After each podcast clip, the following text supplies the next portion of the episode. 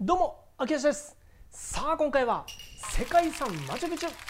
こちらの魅力に迫りたいと思います。さあやってまいりました。天空の古代都市マチュピチュ。おそらく知ってる世界遺産は？と聞いたら真っ先にこのマチュピチュを挙げる方が多いんじゃないでしょうか。ただですねすごい高いところにあって神秘的なんでしょ？あの天空のラピュタみたいなんでしょ？っていうぐらいしか知らない方多いと思うんですよね。実は以前の僕もそうでした。なんかすごいなんかラピュタみたい。あんまり知らないけどマチュピチュってすごいんでしょ？っていう感じだったんですよ。おそらく以前の僕みたいな方で結構いらっしゃるんじゃないかと思いますので今回はですねマチュピチュの凄さマチュピチュの建造物マチュピチュの作られた目的この3つのテーマでマチュピチュを解説しますのでぜひマチュピチュのことを知っていただいてそしてマチュピチュのことを好きになっていただきたい。特に最後のマチュピチュの作られた目的についてはマチュピチュのファンにとって話題の尽きないテーマですのでぜひ最後までご覧いただければなと思います。さあそれでは参りましょう。まずはマチュピチュの場所。マチュピチュは国でいうとペルーにありまして天空の古代都市とも言われるようにその標高は 2430m の高い場所にあります。そしてこのマチュピチュは前回の動画でありましたインカ帝国における古代都市です。わずか100年足らずの激動の繁栄と滅亡を迎えたインカ帝国です。インカ帝国の文明については前回の動画で詳しくやっていますので先にそちらを見ていただくとより俯瞰的に見られると思いますのでぜひそちらもご覧になってください。そしてこのマチュピチュはというと1991年にアメリカのハイラム・ビンガムという考古学者によって発見されました。このマチュピチュの作られたインカ帝国というのは1400年から1500年頃なのでそこから400年ほど経ってからやっと発見されたというのがこのマチュピチュなんですね。というのもですねこのマチュピチュというのは山の麓からですとその存在が確認できないんですよ。そしてマチュピチュは山の上に作られているので非常に発見しづらい場所にあったということなんですね。そんなマチュピチュのまずはこちらです。マチュピチュの凄さ。これは本当にすごいんですよ。まず1つ目は精巧な石積みです。これインカ帝国の時にもやりましたがインカ帝国では鉄も馬も車輪も発達しなかったんですがまず目を引くのはこちらです。段々畑。この急斜面にこれだけ精巧な段々畑が作られてるんですよ。そしてこの段々畑は一部じゃなくてこれだけ広い範囲で作られてるんです。そしてこの段々畑のように完全に人工的のように見えるものもあればこちらのようにですね自然の石の上に人工の石を精巧に積み上げたような建物もあるんですね。自然な石の形に合わせるように滑らかに石を削ってその上にビタッと隙間なく建ててるんですよ。そしてその石積みの精巧さを物語ってるというのが地震に強いということなんですね。このペルーの辺りでは地震が多いんですけどもこのマチュピチュに作られた建物は地震が起こった時には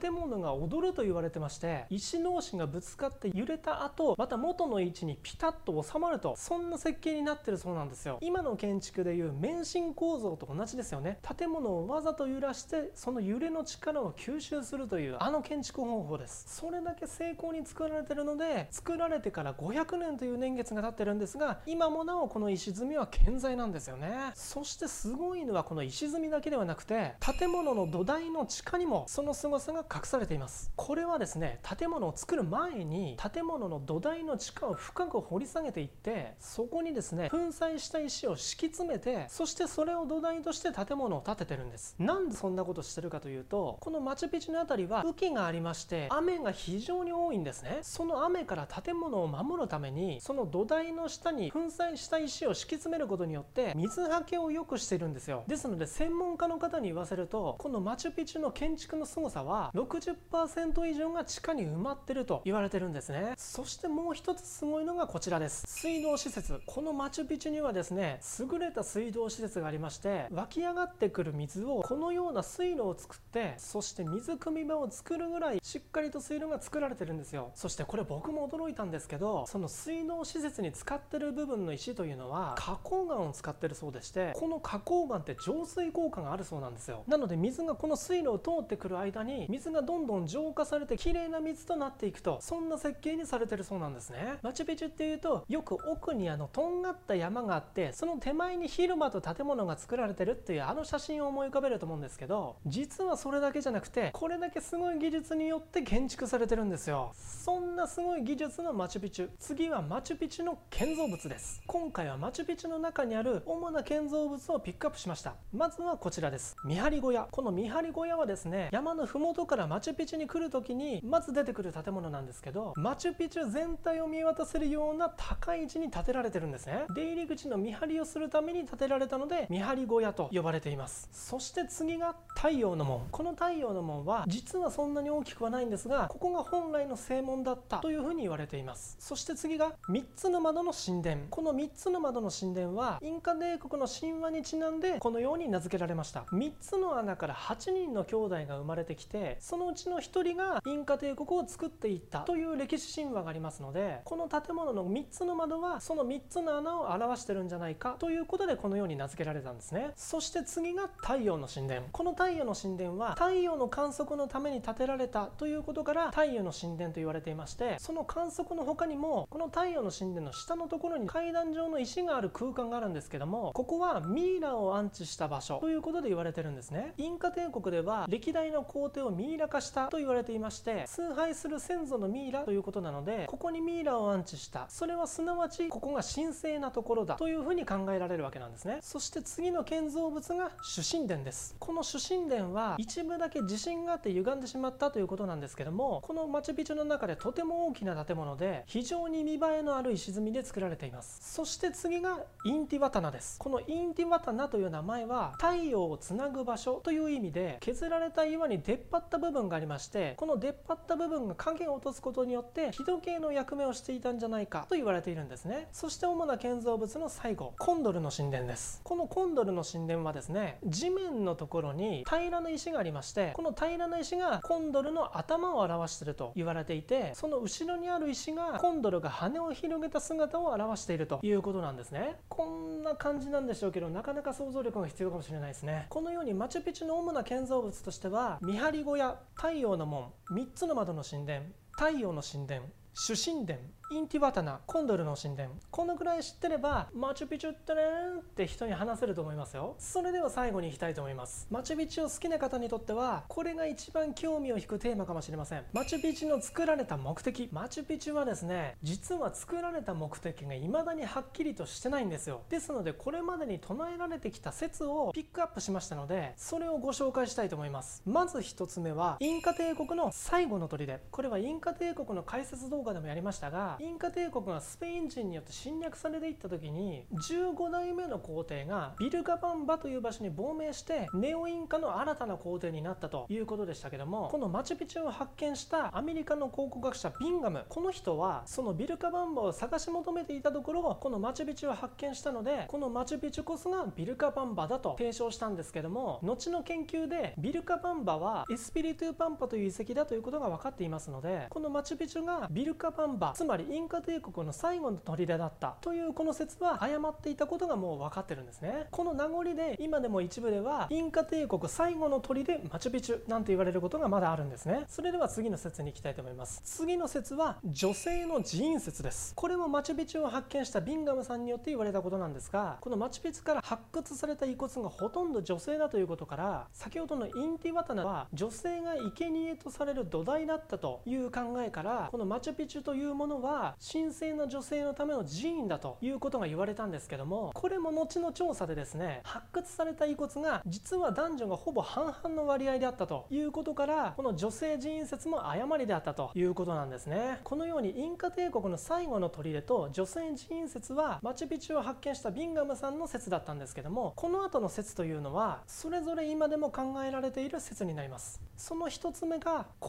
帝の別荘説です。このマチュピチュはですねインカ帝国の9代目の皇帝によって作られたと言われていましてその9代目の皇帝の避暑地としていわゆる別荘として建てられたんじゃないかと。これは建物の作りからその皇帝の使ったであろう宮殿とかインカ帝国では欠かせない寺院とか皇帝の世話係の人たちの住む住居跡とかその辺りを建物構造から確認することができるのでこのマチュピチュは皇帝の別荘であろうという説が1つ目ですね。そして次の説は創造神話再現説です。この創造神話の再現というのはこのマチュピチュという単体の都市だけではなくてインカ帝国の当時の首都クスコからこのマチュピチュまでの道のりを創造神話として伝えられてる先祖の追体験をするものだということで一つの宗教的な巡礼にあたるという説なんですね。そして最後の説がこちらです。現在ではこれが一番有力視されてると言われています。太陽を祀る説。インカ帝国ではその国境とされた宗教として太陽神インティを崇拝していたんですよね。そして創造神話ではインカ帝国の前身となるクスコ王国の初代皇帝はその太陽インティの子供だということで言われていて現代においても太陽神インティを崇めるためのインティライミというお祭りも行われていましてそのように崇拝の対象たる太陽この太陽を祀るための場所だったんではないかと。これはですね先ほど出てきた太陽の神殿。これもその大きなヒントとなってるんですね。この太陽の神殿の窓は夏至の日と冬至の日を正確に観測できるように作られてるんですね。そしてさらにですねよくマチュピチュの写真で見られるこの奥にそびえ立つとんがった山。この山はワイナピチュという名前なんですけどもその山の中にはですね太陽のツイートされる月この月を象徴するものがありましてマチュピチュの太陽の神殿に対してワイナピチュには月の神殿が作られてるんです。この月の神殿も岩の中に精巧な石積みで作られた神殿なんですがこの神殿の存在があることによって太陽と月を示しているということからやはりマチュピチュは太陽を祀るものだと考えられています。そしてワイナピチュ側からマチュピチュを見た時にもマチュピチュ全体がコンドルの形をしているということでインカ帝国ではコンドルが特別な存在であったということからやはりマチュピチュは宗教的な意味があるんだと考えられてるんですね。はいこのようにですね今も考えられてる説としては皇帝の別荘創造神話の再現太陽を祀る場所このような複数の説があるわけなんですが学者の方々によるとこれはどれが正しいということではなくて複数の意味を持っていてそして宗教的な意味があるのは確かであろうということなんですがさあマチュピチュは何のために作られたんでしょうねこれは非常に興味の尽きないテーマですということで今回はマチュピチュの凄さマチュピチュの建造物マチュピチュの作られた目的この3つのテーマでマチュピチュを見ていただきましたそしてご紹介が最後になってしまいましたが実はマチュピチュにはこんなに可愛いリャマくんもいるんですぜひマチュピチュのファンになってください人里離れた場所に作られた天空の古代都市マチュピチュ。その作られた目的は一体何だったのでしょうか？太陽を崇拝する。つまりそれは今ある自分たちの世界にありがたいと感謝をするということ。それはインカ帝国の人たちにとっても。そして現代の僕たちにとっても。人類に共通する大切な気持ちだと僕は思います。僕やあなたも。今あるこの世界のありがたさにもう一度感謝をしませんか？それでは。